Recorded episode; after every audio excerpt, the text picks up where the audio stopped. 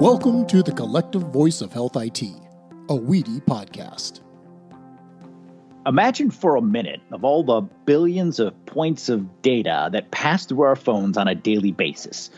Google searches, Amazon orders, news, music, weather, banking info, digital wallets, stock prices, travel info, food takeout, movies, TV. A lot of that data gets managed through something called APIs, application programming interfaces. Uh, but what are these APIs and how can they improve our health and the United States healthcare system at large? Here on our show today to help us answer those questions is Ben Moscovitch, Project Director of Health Information Technology at the Pew Charitable Trusts. Hello, and welcome to another episode of the Collective Voice of Health IT, a WEDI podcast. I'm your host, Matthew Albright. My day job is Chief Legislative Affairs Officer for Zelis Payments, Z E L I S. Zelis's mission is to enable providers to simplify and save on their payments and their claims. I also serve as Communication Committee Chair for WEDI. That's W E D I. WEDI is a national membership organization where the health information technology community connects, collaborates, and creates solutions for a better health system.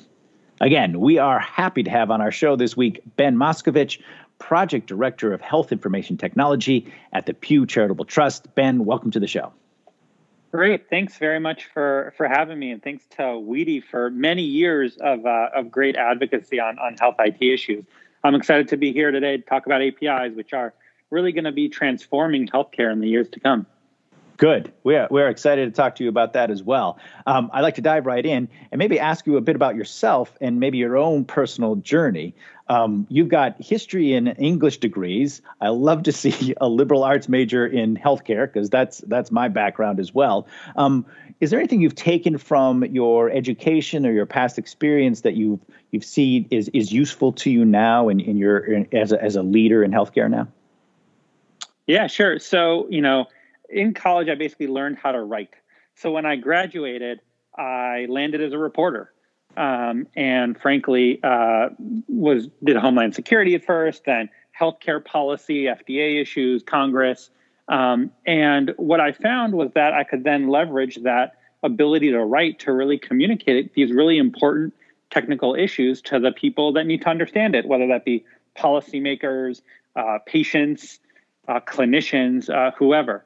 Um, and so from that, I've been able to now work on the policy side at Pew first working on medical device issues and, and now in health IT. And a lot of the same issues that you see throughout healthcare are uh, fundamentally can be improved by health IT. You know, for example, it's difficult to track the long-term safety of implants if you're not able to collect data on uh, patient outcomes once those implants are in use for years.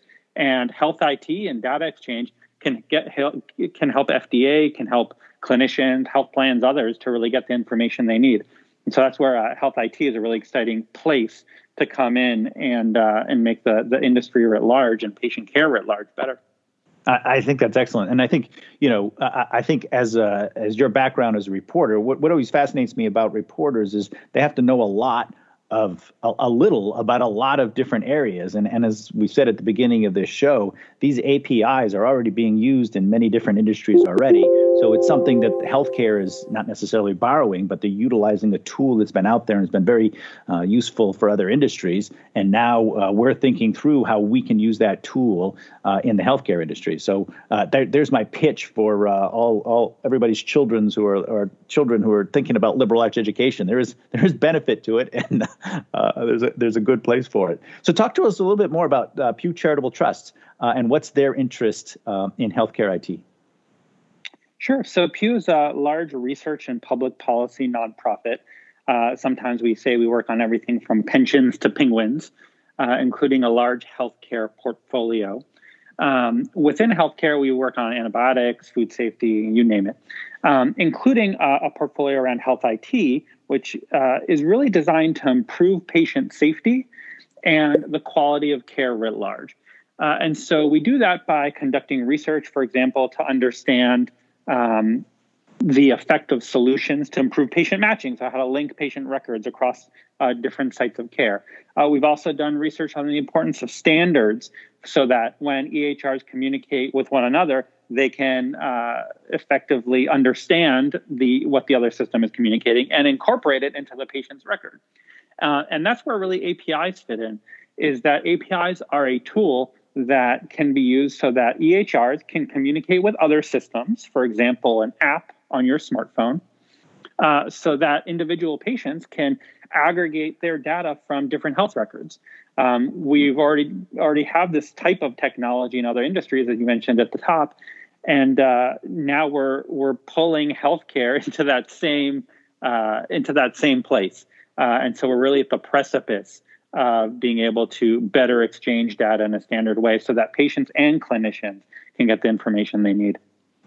Very good. And and you know, I uh, I mentioned that you know it's being used in other industries, and we're we're learning how other industries use it. But are there particular obstacles uh, within healthcare that makes maybe APIs or, or, not APIs themselves, but the use of APIs, are there obstacles to their use, which may be, you know, travel, uh, the use of APIs and, you know, getting travel uh, information onto our smartphones, uh, other industries don't have? Is there something particular about healthcare that, that might be um, uh, difficult for us to tackle? Yeah, look, you know, a- APIs as a concept isn't a new thing. Uh, we, we've had APIs. Um, the, the pickle is that in the past, APIs have been proprietary. So, for example, each system could have an API that releases data in its own proprietary way using its own formats, um, not the use of standards. And what's going to be happening going forward is that we're going to turn that paradigm on its head. So, Congress in 2016 passed the 21st Century Cures Act that said that EHRs have to have APIs that can be used, quote, without special effort. Uh, and the way that's being interpreted is that these APIs need to rely on standards, particularly one called FHIR, uh, and uh, that costs can't be prohibitive to the use of these APIs, and many other challenges to how APIs have been used in the past so that they can really be a place where patients can aggregate the, their information in, in one place, and uh, many other benefits. That's really just one use case for how APIs can be used.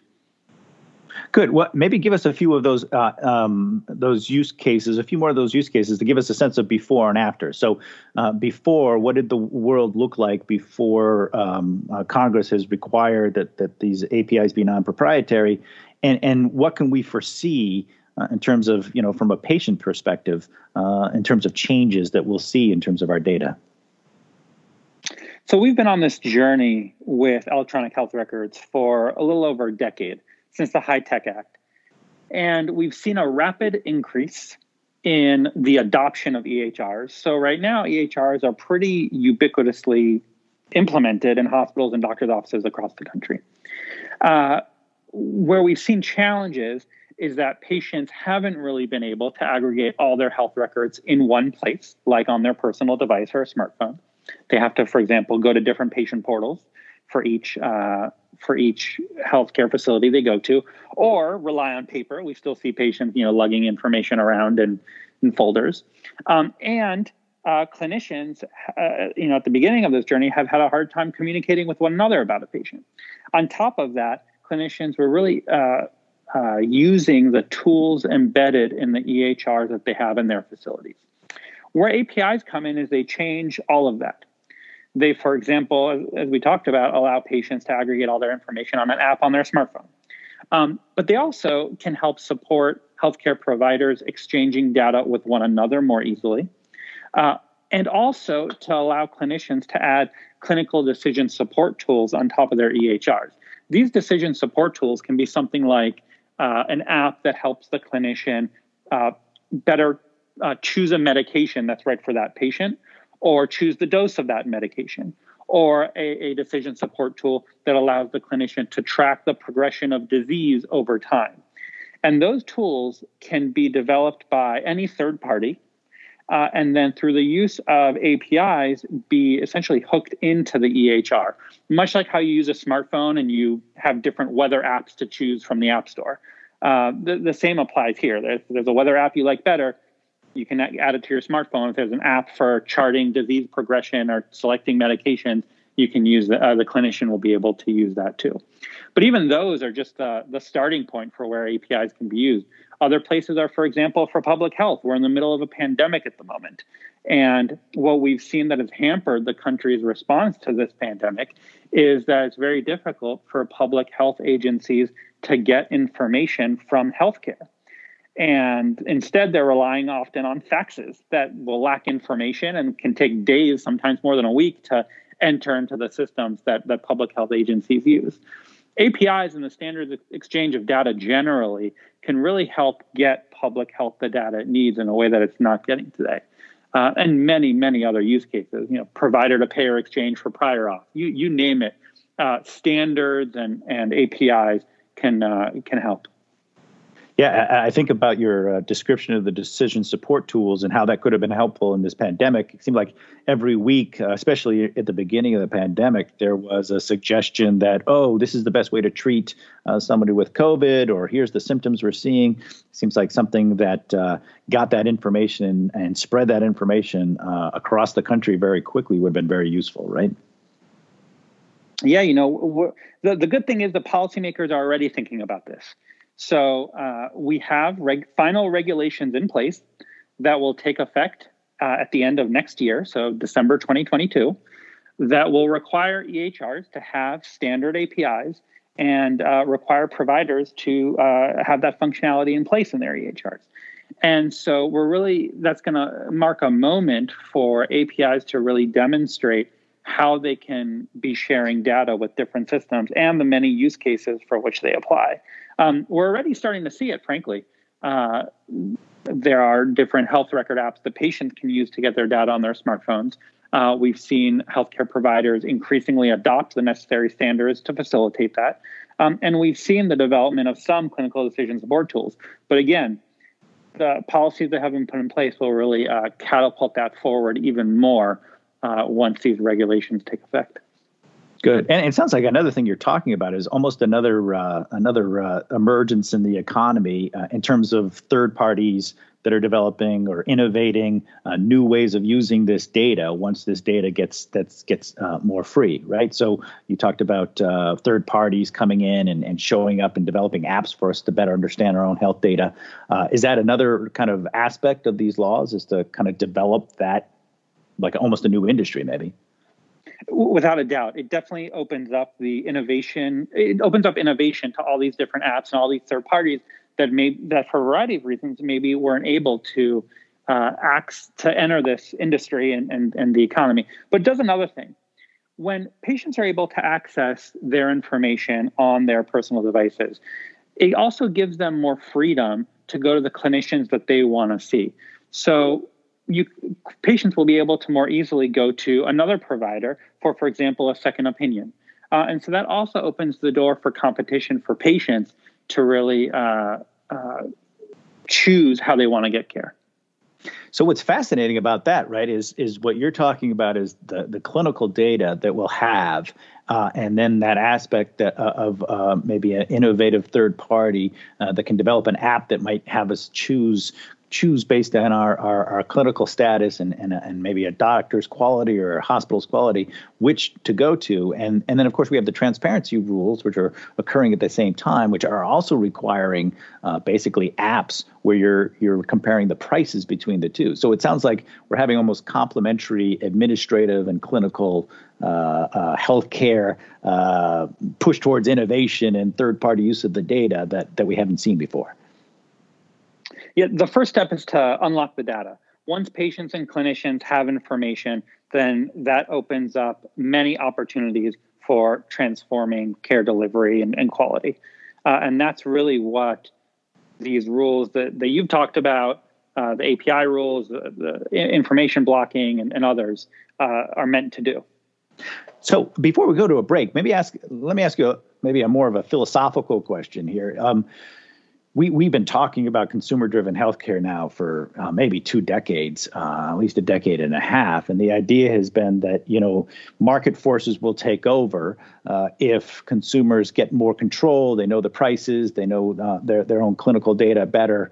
Um, here's an opportunity where um, it seems as though this data will become free not free, that, that, we will free this data, and then innovators will figure out how to make it most digestible uh, to consumers do you think you, the American consumer is finally going to care uh, about their health? Uh, you know, for again two decades, we've been hoping that that sooner or later Americans would uh, put that top of their uh, top of their charts. But do you think once we have it on our phones, we'll we'll actually start thinking about it more?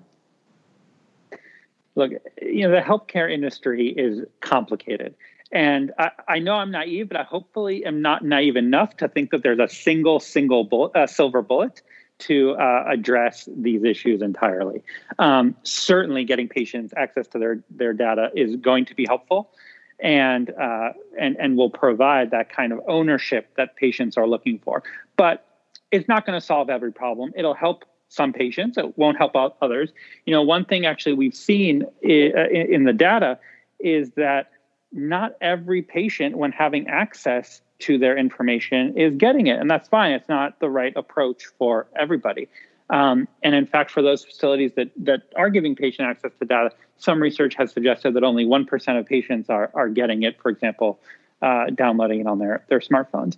Um, so there's a long way to go to really in, equip uh, all patients with their information um, and make sure that all patients uh, have access to the, the, capabilities and that's and that these types of solutions don't help one type of patient over another. For example we've also seen that uh, c- certain policies may benefit white or male patients more than they do for example black patients or, or, or uh, patients that english isn't their uh, first language. Um, and so there's a long way to go here um, but certainly making that accessible to those patients that want it is a great first step. Good.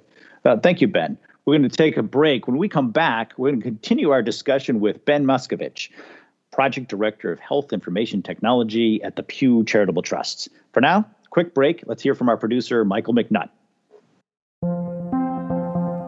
The preeminent National Membership Association for Health IT Guidance and Collaboration WEDI has earned the title of being an instrumental force in engaging public and private partnerships, facilitating discussions, and providing a collaborative voice as a national healthcare advisor to provide meaningful changes for the American healthcare system. Become a member and provide national leadership that enhances the exchange of clinical and administrative healthcare information. Join one of our various work groups where WEDI members collect input, exchange ideas, and make recommendations that inspire impactful and far reaching change in our industry. Learn more about how you can make a difference at wedi.org. We're back and we're talking with Ben Moscovitch, Project Director of Health Information Technology at the Pew Charitable Trust, on another episode of the Collective Voice of Health IT, a WEDI podcast. So, uh, Ben, when we uh, we were talking there about freeing the data, and absolutely a first step to, to consumer-driven healthcare, and a first step to um, uh, providing uh, patient access and consumer access to, to the data they need to make decisions. Uh, with all that data, uh, though, um, and, and we've seen it in the last year with the pandemic, a, a tremendous amount of healthcare is coming under a tremendous amount of pressure from cyber risks. Uh, and uh, a tremendous amount of cyber attacks been reported in the news uh, in, against particularly the healthcare industry uh, over the past year. Uh, so, with all this free the data under APIs, um, what's the thoughts on the privacy and the security risks there? Yeah. So these APIs aren't an open door where anyone can just walk in and, and take the data. In uh, in congressional testimony, the, the former head of, of ONC, which is the federal agency that oversees EHRs, uh, described these as more like a bank vault door. Um, so there's a lot of security around them. Um, that said, there are concerns about privacy once APIs are used to transfer data to another system. Um, so, for example, patients will be able to use APIs to get their uh, health data onto their smartphones into an app. Once the data is then on the app on their smartphone, oftentimes certain privacy protections, like under HIPAA, no longer apply. And we actually did a poll uh, a few months ago where we asked patients about their perspectives on whether that's concerning to them. And nine out of 10 people that we polled indicated that, yeah, they have at least some concern that privacy protections like HIPAA would no longer apply to the data.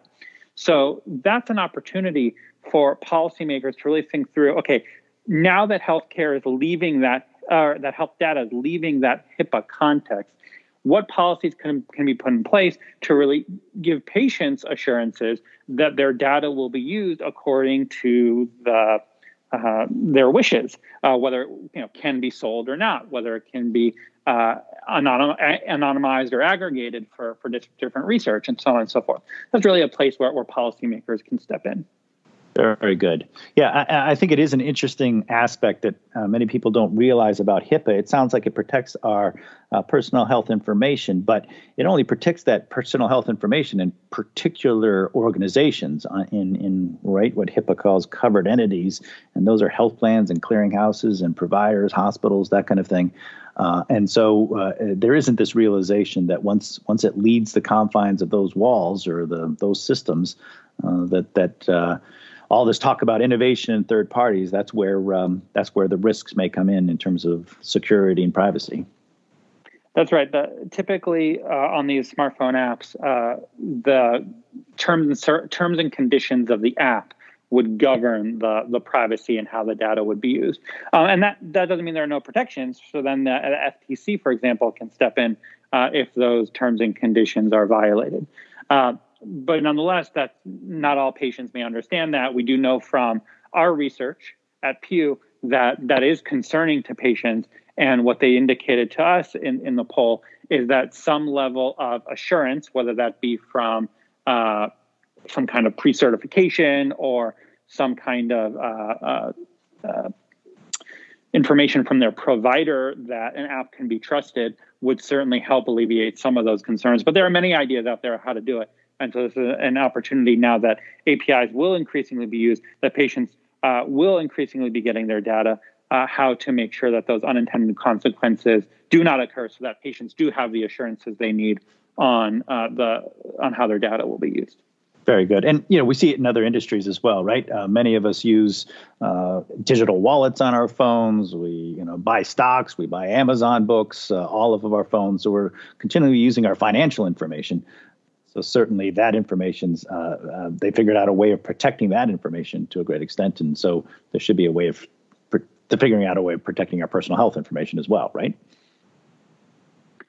Uh, you know, this is something that a lot of groups are looking at. Uh, again, we know this is important to patients, and what we don't want to have happen is uh, patients not getting their data because we know that can improve outcomes, can improve follow-up care, uh, and and addressing patients' privacy uh, concerns uh, can help make sure that at least that doesn't step in the way of them getting their information. Very good, and and it sounds like you're expecting uh, policymakers, uh, the regulators, the government to kind of step in on the privacy and the security issue. and maybe more broadly, um, you talked about some of the rules that are in, that are being required at the end of this year in the future, what what more do you expect from the regulators and the government in terms of this space?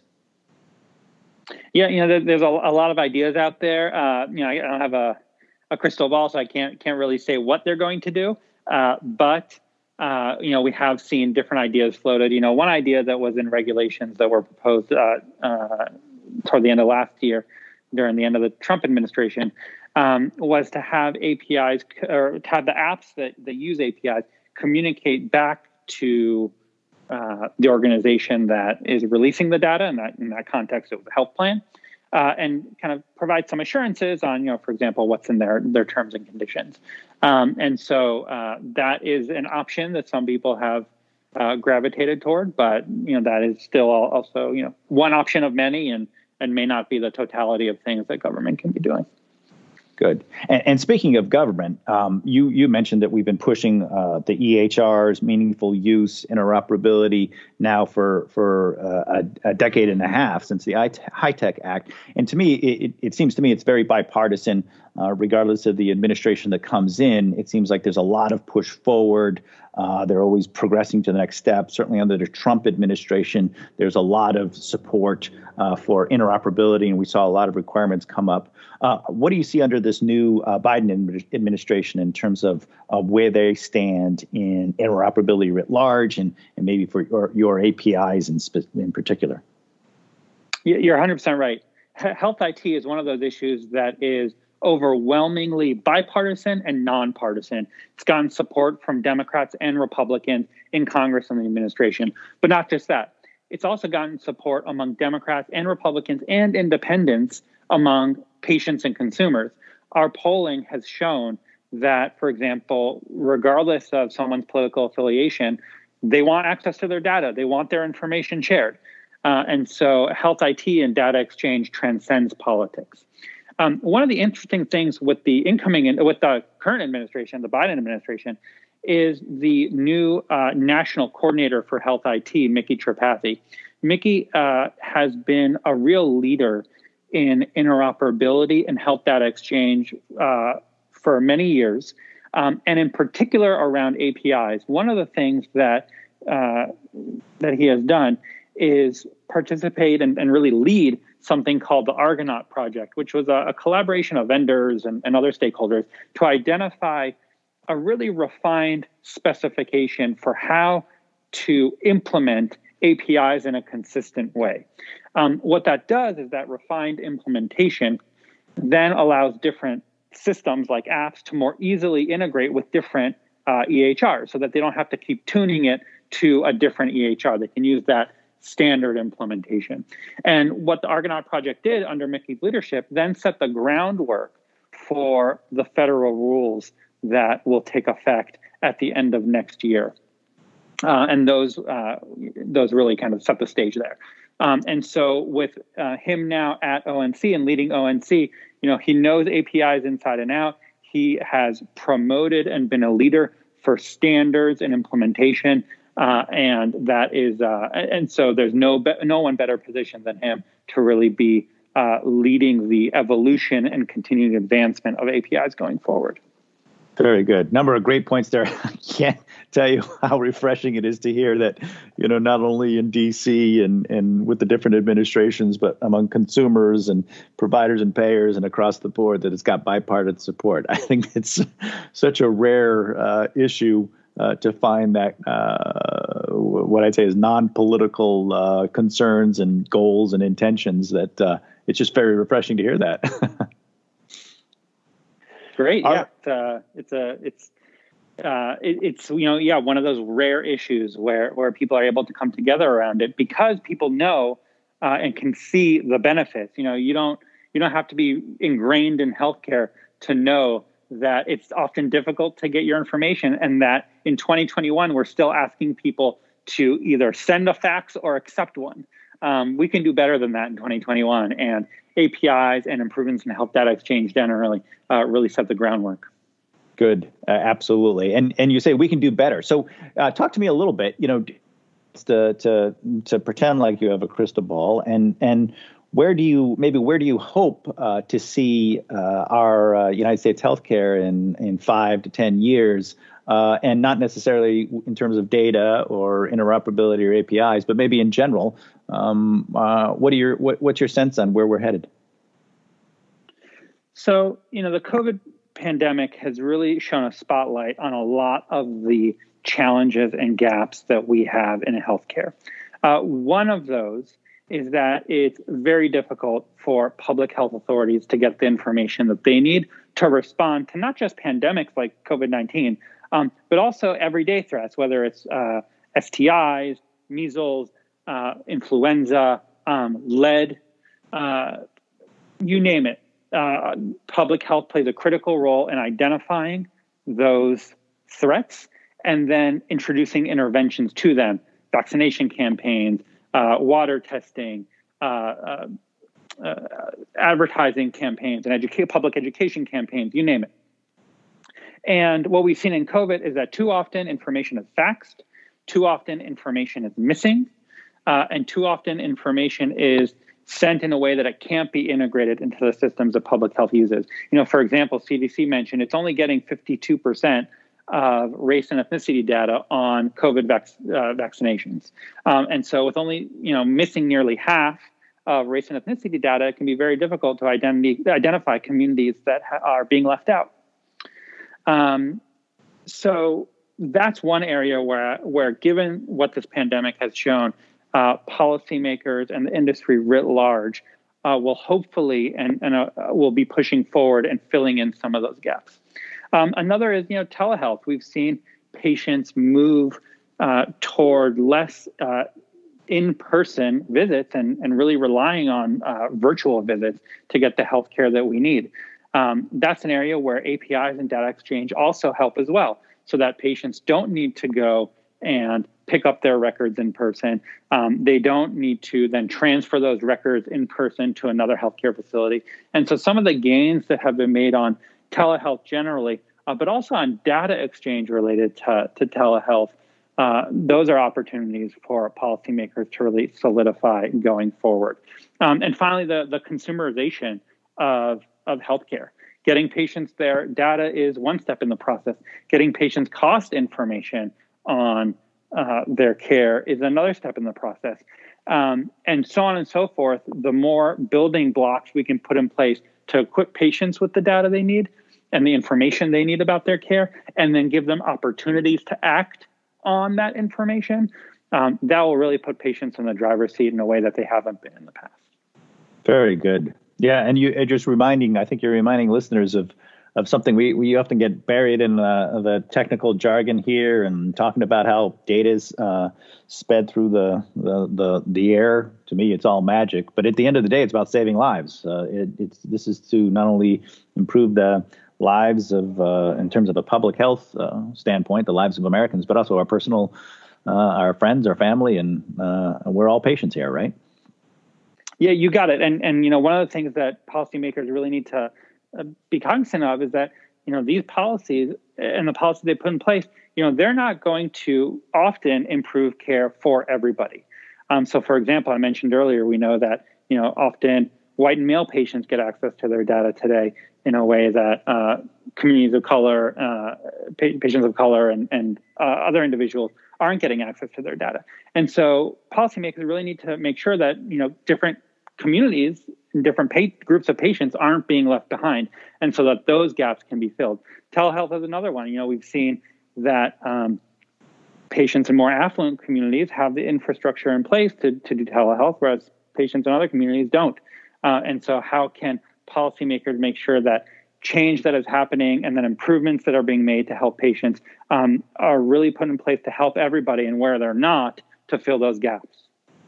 Yeah, and and I almost feel that uh, the pandemic has brought that to the front pages and, and has almost made that a bipartisan uh, concern as well. Um, I think there's very few politicians who would say, or or policymakers or uh, regulators who who would say that there's equal access in this in this country after what we've seen with the pandemic and the numbers that we saw of inequity in terms of access and affordability across the board. So um, hopefully that becomes a bipartisan issue in the future. And like you said, uh, uh, lawmakers and policymakers will uh, adjust accordingly so that it's not just some people who are healthy in this country. Yeah, I'm with you. Very good.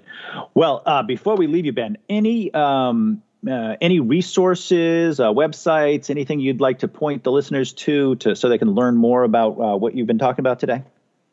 Sure. Um, folks should feel free to go to our website, pewtrust.org uh, the uh, information on the poll that I mentioned earlier, other research we've done, uh, options for policymakers to make progress in these areas all available on the website. And uh, appreciate your time, appreciate we, uh, WEDI's ongoing leadership here, and uh, appreciate all the listeners tuning in. Thank you, Ben. We appreciate your time as well. It's been a great discussion with Ben Moscovitch, Project Director of Health Information Technology at the Pew Charitable Trusts. And this has been the collective voice of Health IT, a WEDI podcast where the health information technology community connects, collaborates, and creates solutions for a better health system. Find this episode and many more on our website, wedi.org. Thank you all for joining us and be safe.